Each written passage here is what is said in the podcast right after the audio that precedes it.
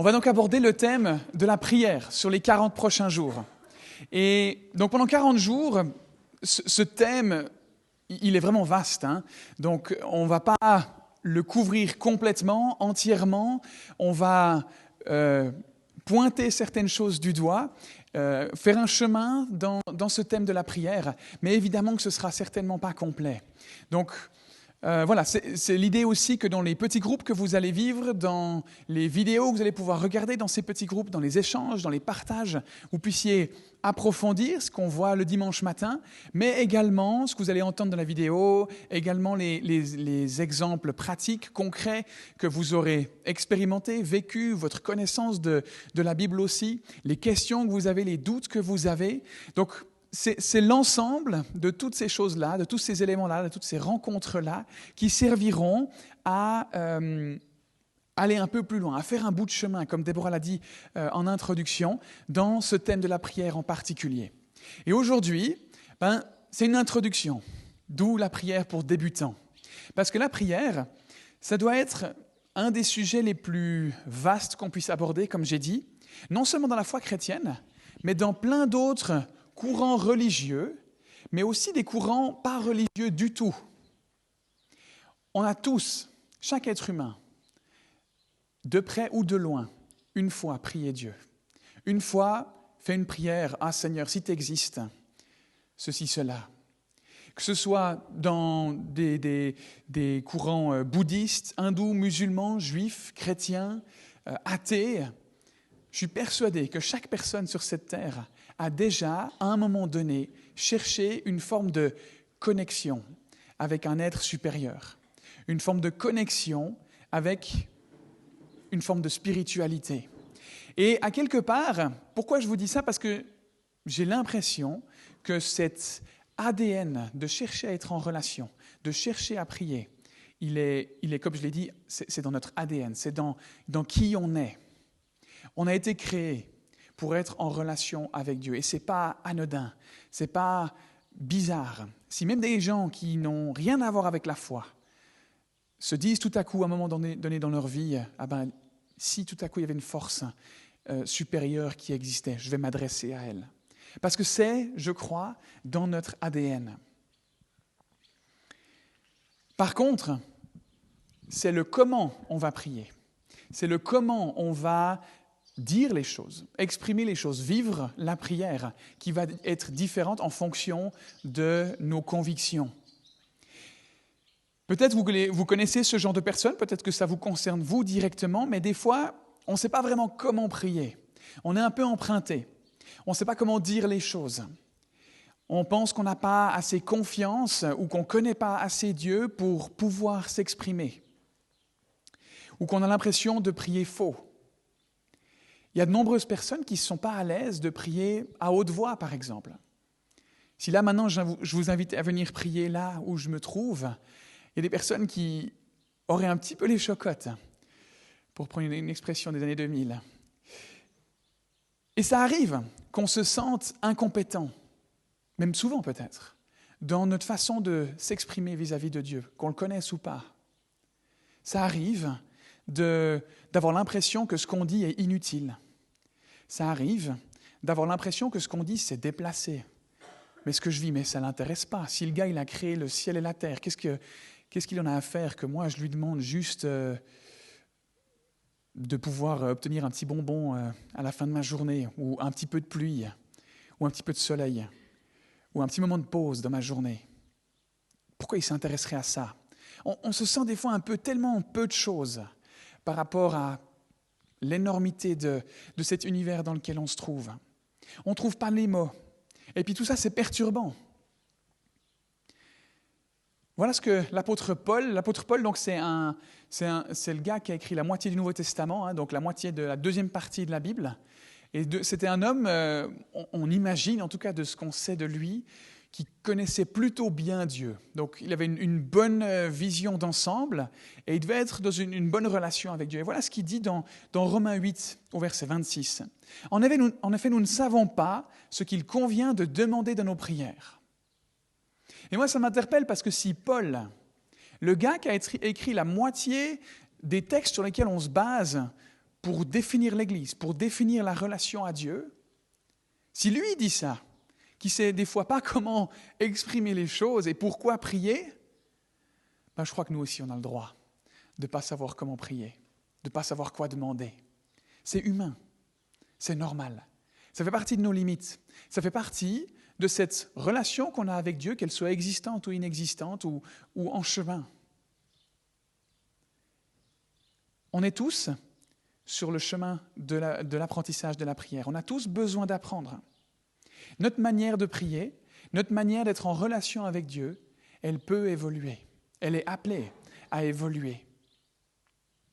Un autre exemple, c'est les disciples de Jésus. C'est donc douze hommes qui ont passé trois ans avec Jésus quand il était sur terre. Les trois années qui ont précédé sa mort à la croix et sa résurrection. Et ces douze hommes, ils lui ont aussi demandé comment il fallait prier. C'est ce qu'on lit dans Luc 11 au verset 1.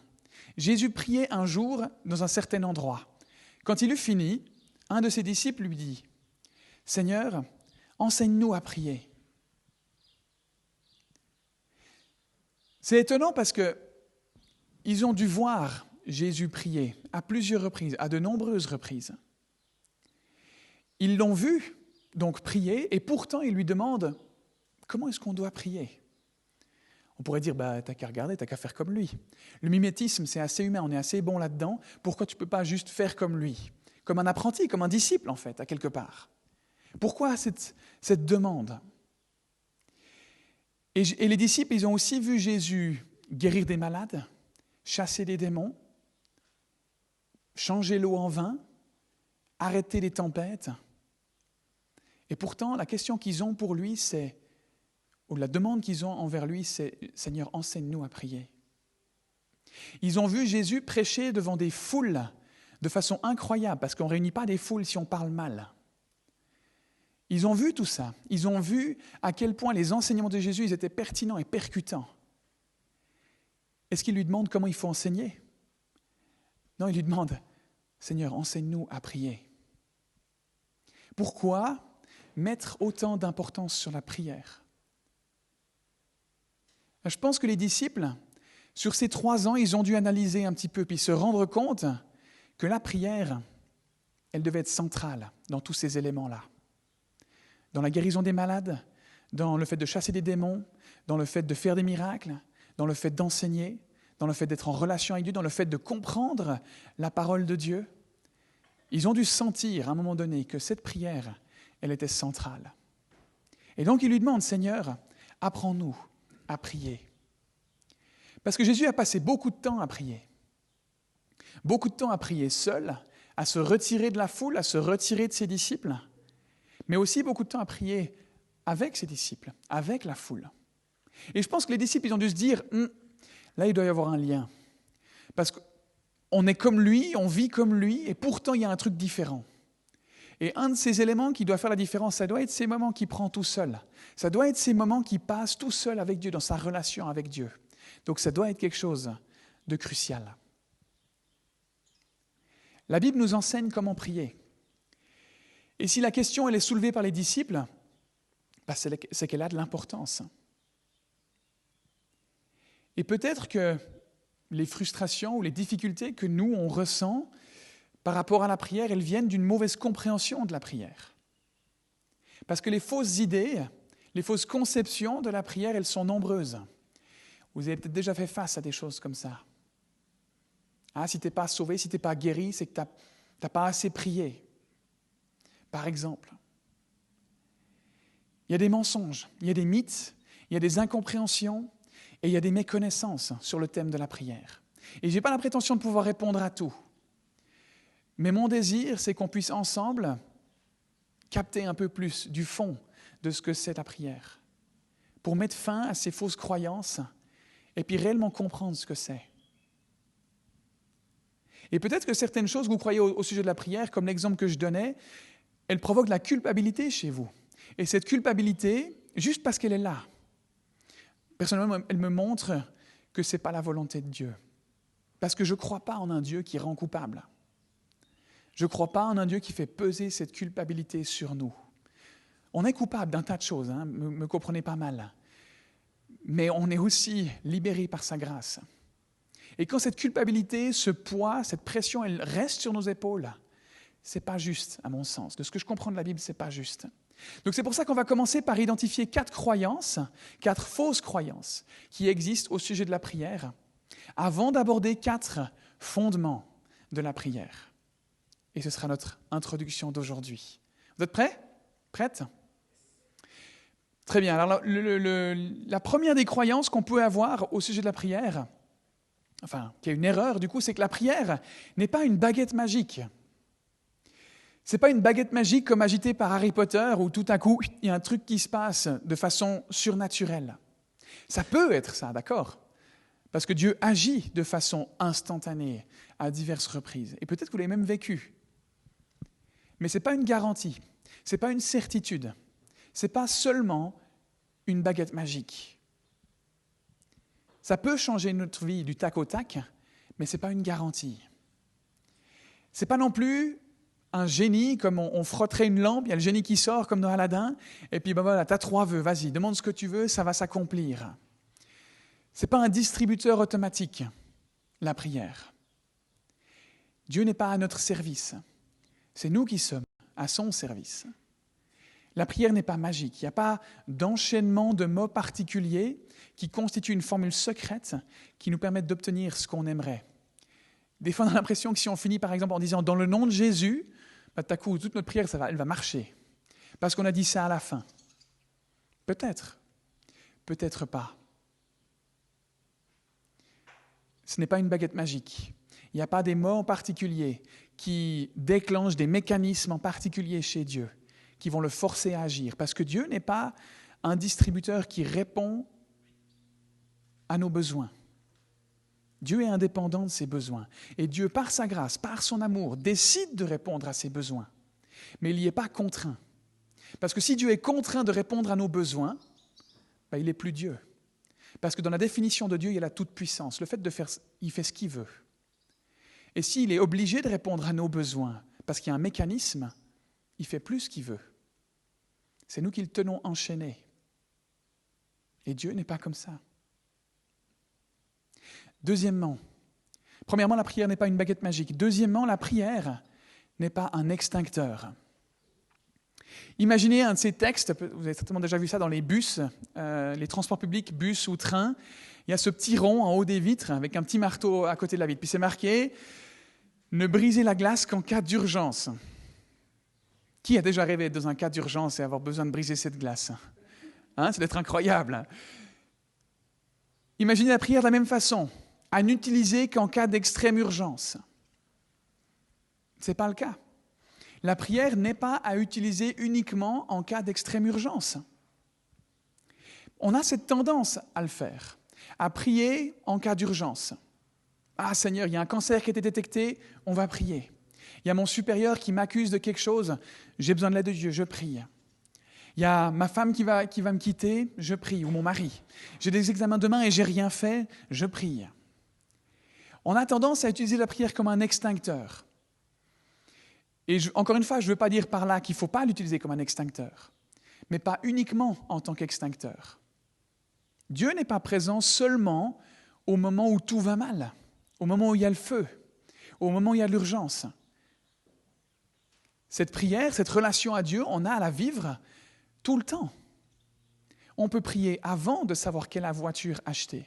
On peut prier euh, avant de s'engager auprès de cette entreprise, avant de se lancer dans ses études, avant de commencer nos révisions pour ses examens, avant de prier.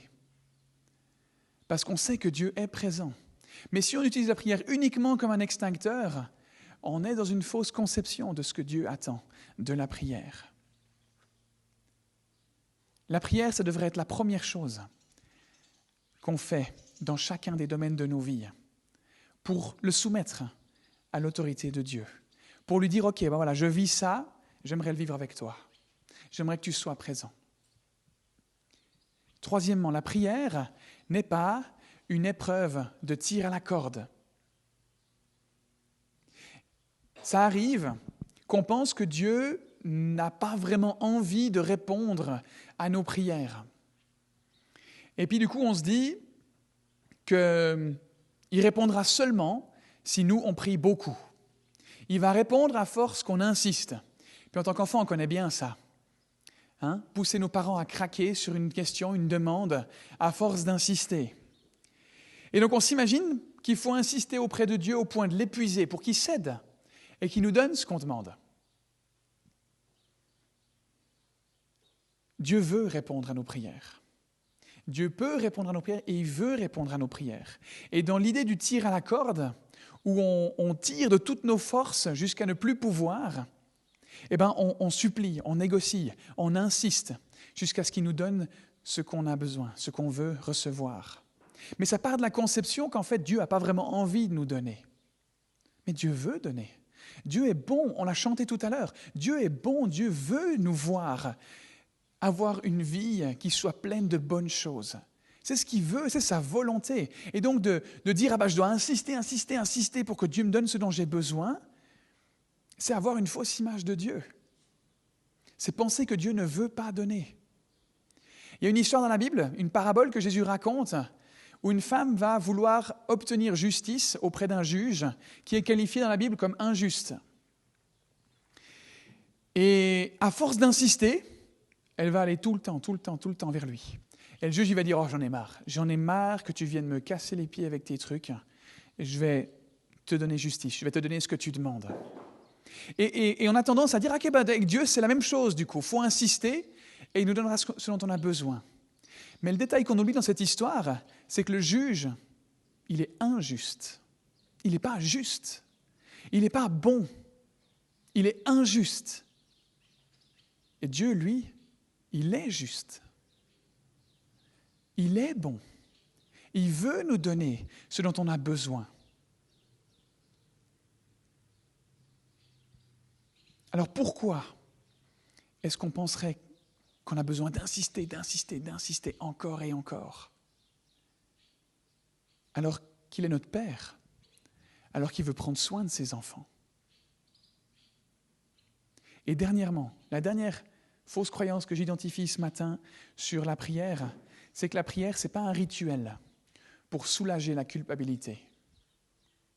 Ça arrive des fois qu'on croit que si on fait une erreur, si on pêche, on devrait dire un certain nombre de prières pour être pardonné. Comme si ces prières, elles allaient nous pardonner du mal qu'on a fait. Mais en réalité, Jésus nous enseigne tout l'inverse. La prière, ce n'est pas une étape obligatoire pour demander pardon, ce n'est pas une punition. La prière, c'est un privilège. Ce n'est pas un devoir, encore une fois. C'est une joie et pas une corvée à accomplir pour une mauvaise action qu'on aurait commise. Un verset dans Matthieu 6 au verset 7. En priant, ne multipliez pas les paroles comme les membres des autres peuples. Ils s'imaginent en effet qu'à force de paroles, en, en priant énormément, ils seront exaucés. Ce verset, il laisse entendre que la prière, ce n'est pas un rituel par lequel il faut absolument passer pour que Dieu écoute et exauce notre demande. Quand on croit qu'on n'est pas pardonné pour notre faute, à moins d'avoir prié, à moins d'avoir dit ces mots-là, à moins d'avoir fait 15 prières, à moins de s'être mis à genoux pour prier, on en fait un rituel qui nous fait culpabiliser quand on ne prie pas. Donc on pense que si on prie, on sera exaucé. Voilà quatre fausses croyances sur la prière.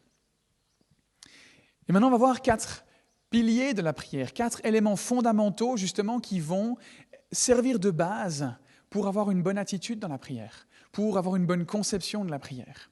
Un peu les B à bas, un peu les, les bases du débutant, que vous connaissez peut-être, mais que je pensais était bon de, de voir ensemble. C'est des vérités fondamentales sur lesquelles repose ce qu'on croit au sujet de la prière.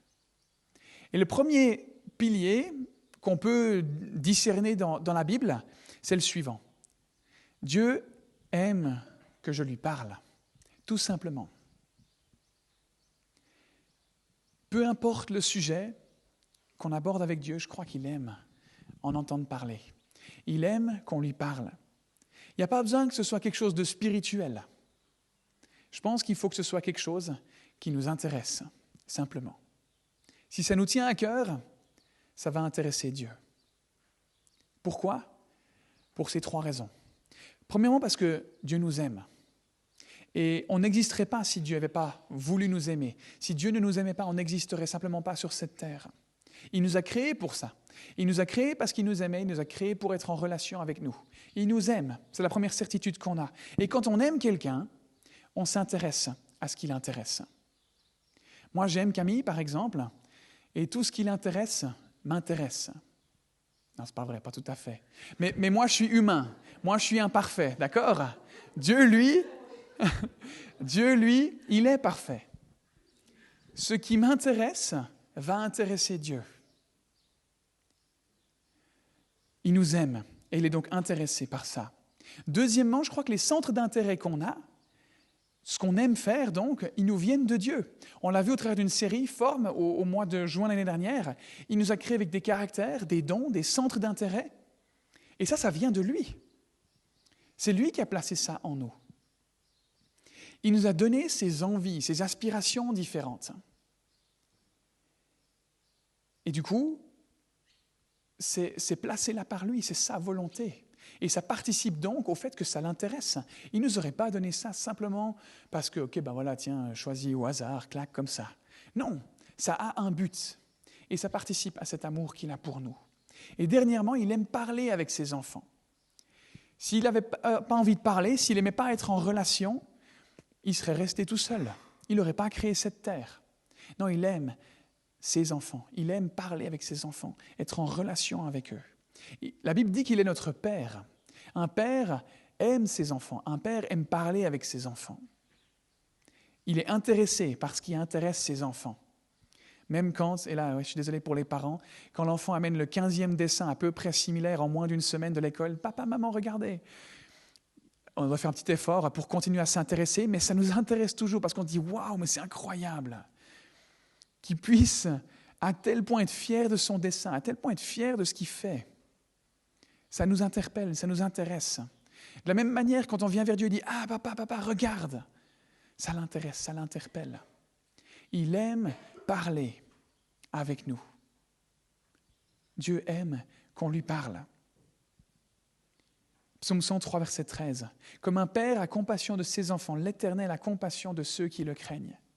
Ceux qui le craignent, c'est ceux qui se confient en lui. Ce pas ceux qui ont peur de lui, c'est ceux qui lui font confiance, qui le respectent et donc qui passent du temps avec lui.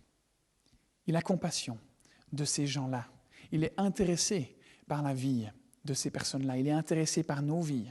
Il est plein de tendresse pour ceux qui viennent à lui. Un autre psaume, le psaume 139, nous rappelle euh, que Dieu nous a aimés avant même notre naissance. Qu'on lui parle ou non, qu'on le prie ou non, Dieu nous aime et s'intéresse à nous. Son amour pour nous, il ne va pas changer.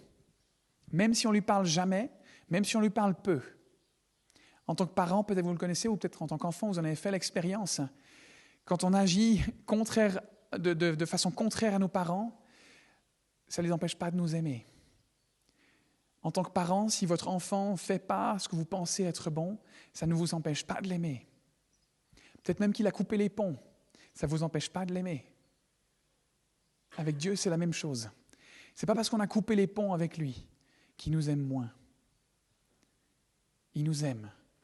Il a pensé à nous avant notre naissance, en sachant qu'on allait couper les ponts avec lui par la suite. Et il nous a quand même créés. C'est quand même fou, non? De créer, d'aimer, alors même qu'on sait que la personne ne va pas nous aimer en retour.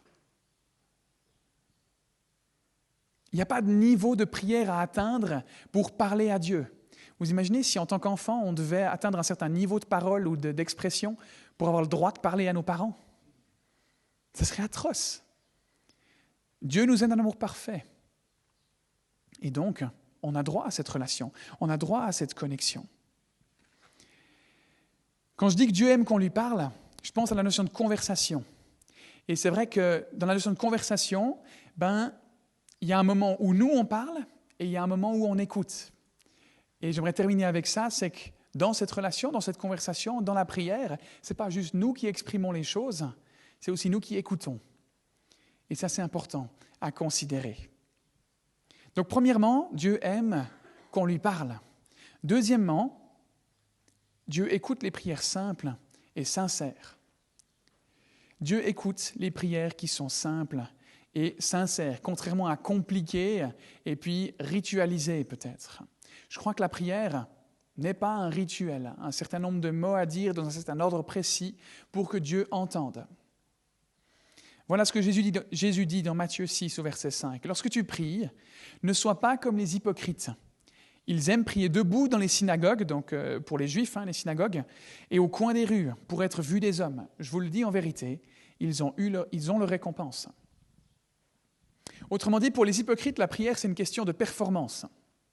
Regardez-moi prier, vous tous. Je me mets au coin de la rue et tout le monde m'entend parler. Tout le monde m'entend m'exprimer et dire Waouh, t'as vu les beaux mots qu'il utilise? Des fois, un peu. Si je prie, il faut que je dise des mots qui sont sensés. Il faut que ma phrase ait du sens et puis que ce soit cohérent, parce que si ce n'est pas le cas, ils vont penser que je prie n'importe comment. Mais Jésus dit que ces personnes-là, ces personnes qui prient en public, qui prient au coin des rues, dans les synagogues, elles ont déjà eu leur récompense. Autrement dit, ils n'auront rien de plus que ce qu'ils ont eu en priant publiquement comme ça. Le respect qu'ils ont gagné par les belles paroles qu'ils ont utilisées, par les belles prières qu'ils ont faites, ils l'ont eu. C'est ça leur récompense. Il n'y aura pas besoin de plus. Et juste après, au verset 6, Jésus dit, Mais toi, quand tu pries, entre dans ta chambre, ferme ta porte et prie ton Père qui est là dans le lieu secret. Et ton Père qui voit dans le secret te le rendra ouvertement. Venons à lui avec simplicité. Venons à lui avec sincérité avec humilité, dans le secret, et disons-lui ce qu'on a besoin, sans l'exposer en public, avec des belles paroles forcément. Des fois, j'ai peur, personnellement, de faire une prière qui soit trop courte ou d'utiliser des mots, trop simples. Et c'est juste bête. J'ai l'impression que ce sera, c'est, moins valide, c'est moins spirituel. Mais ce n'est pas ça que Jésus nous demande de faire. Parce que quand je pense comme ça, je suis plus centré sur Dieu, mais sur moi et sur l'image que j'ai envie de dégager. Alors ne nous laissons pas avoir par ça. Jésus nous encourage à prier discrètement, en toute humilité et simplicité. Hébreux 10, 22. Approchons-nous donc avec un cœur sincère, une foi inébranlable. Soyons sincères, ayons confiance en Dieu quand on s'approche de lui. On peut venir devant lui comme on est. Il écoute les prières simples et sincères. On n'a pas besoin d'un master universitaire ou en lettres pour savoir utiliser des, phrases raffinées et puis euh, bien développées pour ça. Pas besoin d'avoir l'air spirituel ou d'utiliser des clichés religieux. Il y a juste besoin de parler simplement à Dieu. C'est la seule condition. C'est d'être sincère et d'être simple. C'est tout.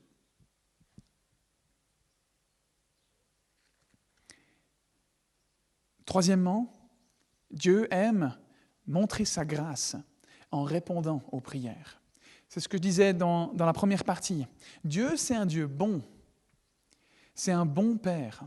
C'est un bon Dieu. Il aime répondre aux prières. Il veut répondre aux prières parce que ça lui permet de montrer son amour et ça lui permet de montrer qui il est. Ça lui permet de montrer sa gloire, sa grandeur. Et dans le Nouveau Testament, à plusieurs reprises, on nous commande de demander. Demandez et vous recevrez. Vous n'avez pas parce que vous demandez de la mauvaise manière. Si vous demandez quelque chose en mon nom, trois petits points. En tant qu'enfant de Dieu, on est encouragé à demander des choses à Dieu. Pourquoi? Pour que lui, il puisse montrer sa bonté. Pour qu'il puisse montrer son amour. Pour qu'il puisse montrer sa générosité et sa grâce. Et pourtant, parfois, Dieu ne répond pas à nos prières. Est-ce que vous connaissez le film Bruce Tout-Puissant Qui l'a déjà vu? Ouais Une minorité. Je vous encourage à le regarder. Un peu, euh, voilà, un peu marrant, peut-être vous direz, ouais, c'est un petit peu bébête, mais je trouve que la morale derrière, elle est super intéressante. c'est l'histoire d'un homme qui dit, ok, mais Dieu, en fait, tu fais pas ton job. Moi, j'ai besoin de toi, j'ai besoin que tu, tu m'aides. Hein. peut-être que nous aussi, on se dit ça des fois, Seigneur, tu fais pas ton job. Et puis il dit, ok, tiens, voilà les clés. Tu es tout puissant maintenant. Et tout à coup, le gars, il peut faire ce qu'il veut. Et à un moment donné, il entend toutes les prières des gens du monde entier dans sa tête. Et ça, ça le rend fou parce qu'il a des voix dans sa tête. Et puis, euh, et puis c'est, juste trop. Et du coup, il dit, OK, ben, il faut que je réponde à toutes ces prières. Donc, je fais quoi? Le gars, bon, voilà, il décide de les mettre, vu qu'il est tout puissant, de les mettre sur un ordinateur, toutes les prières du monde entier sur l'ordinateur. Et puis, il fait euh, répondre à tous, oui ou non, il a le choix. Puis, il fait, OK, oui. Oui, réponse à toutes les prières. Puis, c'est quoi la, scène d'après? C'est l'anarchie. Parce que tout le monde voulait gagner au loto. Donc, en fait, ben, tu peux plus gagner 100 000 balles, mais tout le monde gagne 2 balles. Donc, ça sert plus à rien. Donc tout le monde s'énerve, tout le monde va manifester et puis mettre le feu. Et puis ben, tout le monde veut que son équipe sportive gagne. Et puis du coup, ben, ça va pas, ça ne fonctionne pas. Puis en fait, ça dérègle tout le système. Et il se rend compte que ce n'est pas possible de répondre oui à toutes les prières. Pourquoi? Parce que comme on l'a vu en introduction, on ne sait pas ce qui est bon de demander à Dieu. Des fois, c'est mieux que Dieu réponde non. Et je trouve intéressant de voir euh, cette, euh, cette morale. Un autre exemple, c'est par exemple quand un, enfant, vous, êtes parent, encore une fois, vous, êtes avez été enfant, en général, les parents, quand on leur pose une question, on leur demande quelque chose, ils disent rarement oui. Moi, c'est mon constat en tout cas. Ils n'ont jamais dit oui. C'est toujours été non. Ça a toujours été non, tu peux pas faire ci, non, tu peux pas faire ça, non, tu peux pas avoir ce bonbon, non, tu peux pas manger ceci ou cela. Toujours non. Est-ce que c'est vrai? Non, pas vraiment. Ils ont répondu oui, mais pas oui au truc que moi je voulais vraiment. Puis en tant que parent, on se dit, ben, c'était une bonne chose. Ou on me disait, ah mais tu comprendras quand tu seras grand. Ouh, mais cette phrase. Des fois, Dieu dit non. Et puis on comprendra quand on sera grand.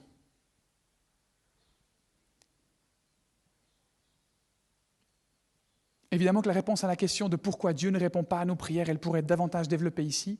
On va l'aborder un peu plus la semaine prochaine. Mais on a déjà ici quelques éléments de réponse.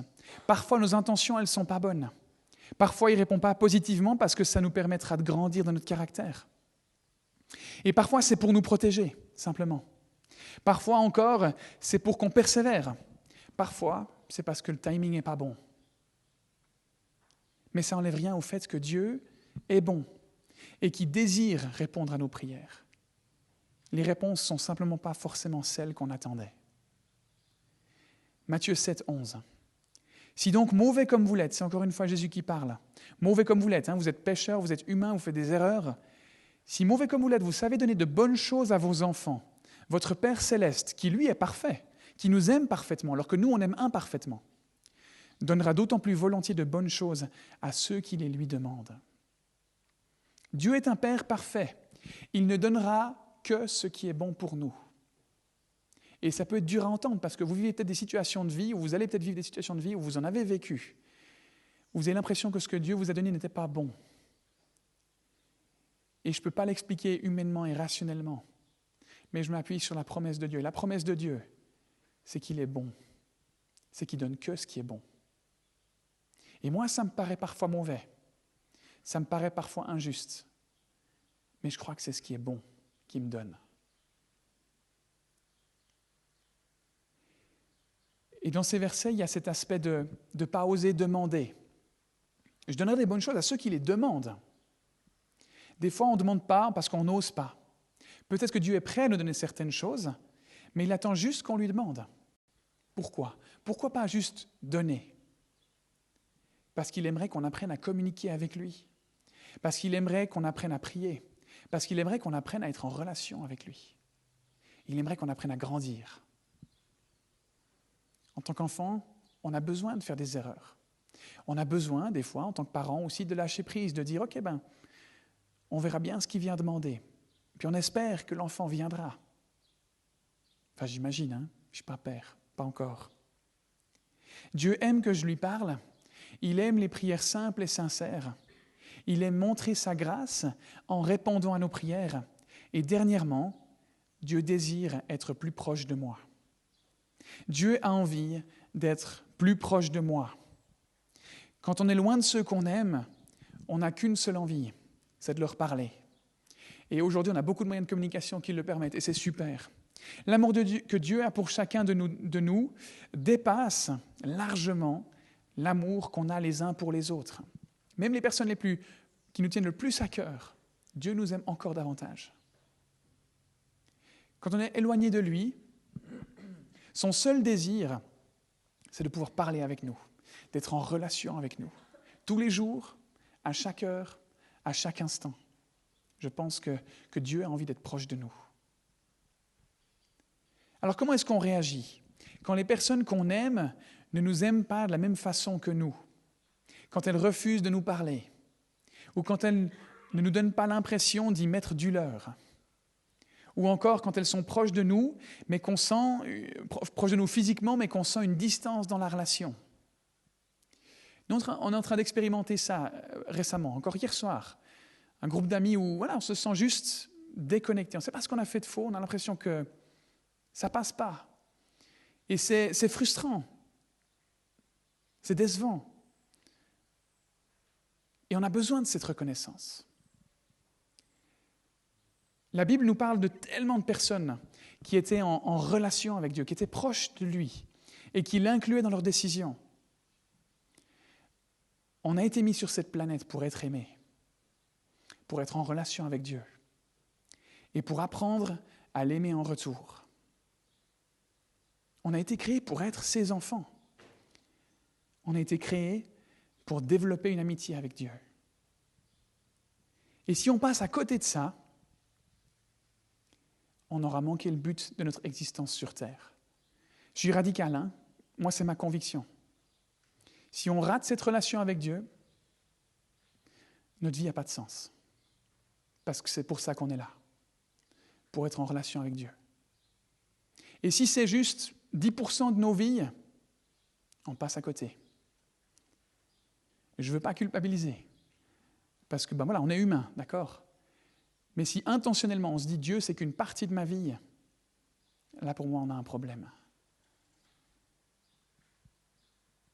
Même si la vie, elle paraît satisfaisante avec, de l'argent, avec des gens qui nous aiment, avec une maison, avec une retraite qui est assurée, une église accueillante, qu'on retrouve chaque semaine, si on n'a pas cette relation avec Dieu, on passe à côté du but de notre existence. On passe à côté sans s'en rendre compte, parce que je pense qu'on est beaucoup, même moi, hein, je m'inclus dedans, hein, à régulièrement être inconscient de ce à côté de quoi je passe. Parce qu'on ne peut pas imaginer la profondeur et la satisfaction d'une vie sur Terre où on est pleinement en relation avec Dieu. Jean 15, 15. Je ne vous appelle plus serviteur, parce que le serviteur ne sait pas ce que fait son Seigneur, mais je vous ai appelé ami parce que je vous ai fait connaître tout ce que j'ai appris de mon Père. Le Créateur de l'univers, le Dieu qui est mort sur la croix, il a dit, je veux être en relation avec toi. Je veux être ton ami. Un ami, c'est quelqu'un où, la relation d'amour, elle, est réciproque. On peut compter l'un sur l'autre, où on s'apprécie mutuellement, on est reconnu, on est valorisé.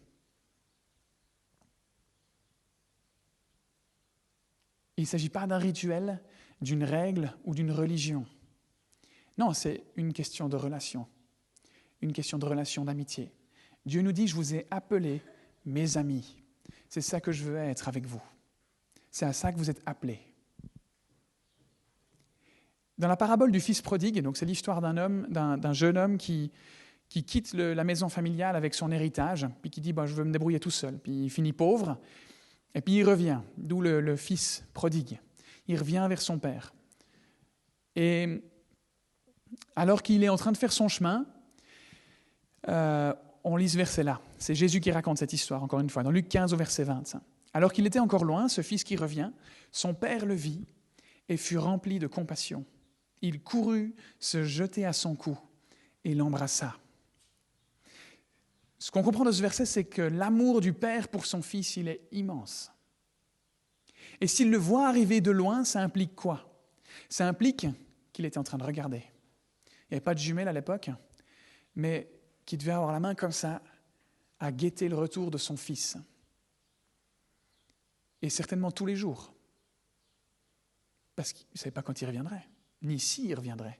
Et pourtant, il est là. C'est une sacrée preuve d'amour. d'espérer le retour de son fils. Et il organise ensuite un banquet pour l'accueillir. Et le père, il est dans la joie de retrouver son fils, de retrouver son enfant, de, renouer dans la relation. Et, et, je fais le parallèle avec Dieu, parce que c'est ce que Jésus fait aussi au travers de cette histoire. Il dit, en fait, le Père, c'est moi. Les enfants, là, qui reviennent, c'est vous. J'aspire à cette relation avec vous. Et je regarde au loin. J'attends que vous veniez. J'ai que ça à faire, dans le sens où c'est tout ce que je désire, être dans cette relation.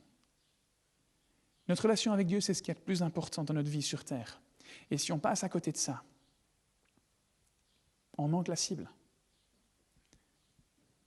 Et tellement de fois, personnellement, je la mets de côté, cette relation.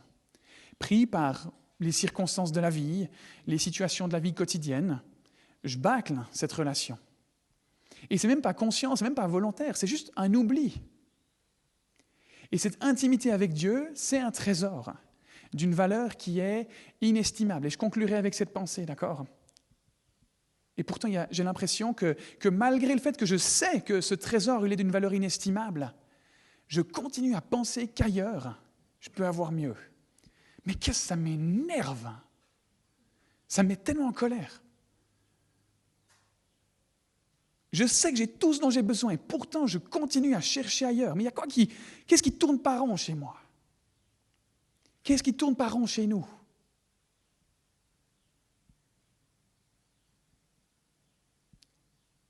J'ai besoin de me consacrer à cette relation.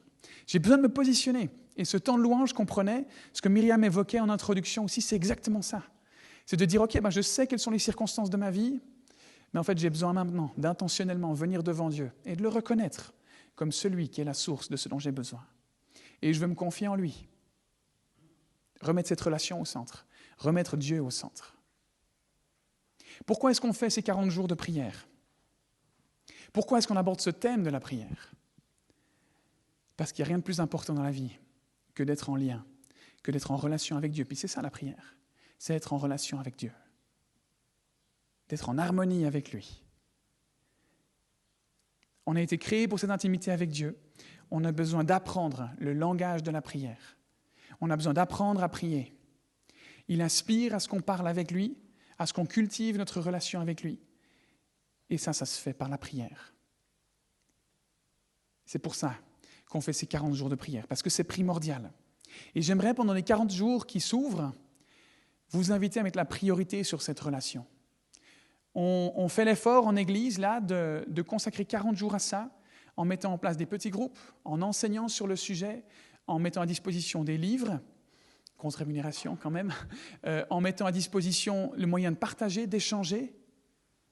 J'aimerais vous inviter à mettre la priorité là-dessus, à pas vous dire, OK, c'est un truc en plus. Il y a certains d'entre vous qui ont rejoint ces petits groupes et c'est trop bien, il y en a d'autres, vous vous dites, bah, j'ai pas le temps ou, j'ai autre chose à faire, ou voilà, ça ne vous parle peut-être pas. Mais j'espère qu'au travers de ces paroles que je vous ai dites aujourd'hui, peut-être vous changerez d'avis. Parce qu'en fait, cette relation, c'est la base. Et si cette base, elle est instable, vous pouvez construire tout ce que vous voulez dessus. Ça ne tiendra pas. C'est la base, cette relation. Et puis, ce n'est pas une condition, d'accord? Ce n'est pas ces 40 jours de prière qui vont tout à coup tout révolutionner, mais c'est un moyen de. Peut-être que vous êtes tout à fait stable et donc aucune obligation, d'accord, de, de mettre la priorité là-dessus, mais on croit que c'est important. On croit que c'est important de renforcer cette base pour que la vie professionnelle, relationnelle, notre santé physique, émotionnelle, pour que, pour que tout ça gagne en stabilité, pour que tout ça gagne en sens, parce que la base est solide, parce que cette relation est solide. Donc, je finirai avec ce verset Jacques 4, 8. Approchez-vous de Dieu et il s'approchera de vous. Approchons-nous de lui avec cette soif, ce désir de cultiver, de fortifier cette base, cette relation qu'on a avec lui pour construire nos vies. On en a besoin. Rejoignez un petit groupe. Il y en a qui se créent, il y a de la possibilité. Je sais que c'est difficile des fois niveau temps, mais ça vaut la peine. Ça vaut la peine. Et pour terminer, je vous propose de, de prier. Parce que ces 40 jours, on veut voir Dieu se manifester de façon particulière. Et on veut se positionner et lui demander d'agir de façon particulière. Voilà. Peut fermer les yeux et prier. Dieu, ah, Seigneur Jésus, je veux te dire cette, cette prière simple et puis sincère, te demander d'agir pendant ces 40 prochains jours. J'aimerais que, que moi et toutes les personnes ici présentes, toutes les personnes qui participent de près ou de loin à la vie de, l'Église, puissent pendant ces 40 prochains jours apprendre à être en relation avec toi un peu plus, apprendre à te prier. Et je voudrais que qu'on tombe amoureux de toi pour la première fois ou encore une fois, qu'on voit, qu'on réalise à quel point cette relation avec toi, c'est ce trésor inestimable et que c'est tout ce dont on a besoin. J'aimerais qu'on te connaisse et je te demande que tu puisses toucher nos cœurs. On en a besoin. Merci parce que c'est ce que tu veux et on veut croire que c'est ce que tu vas faire. Dans le nom de Jésus. Amen.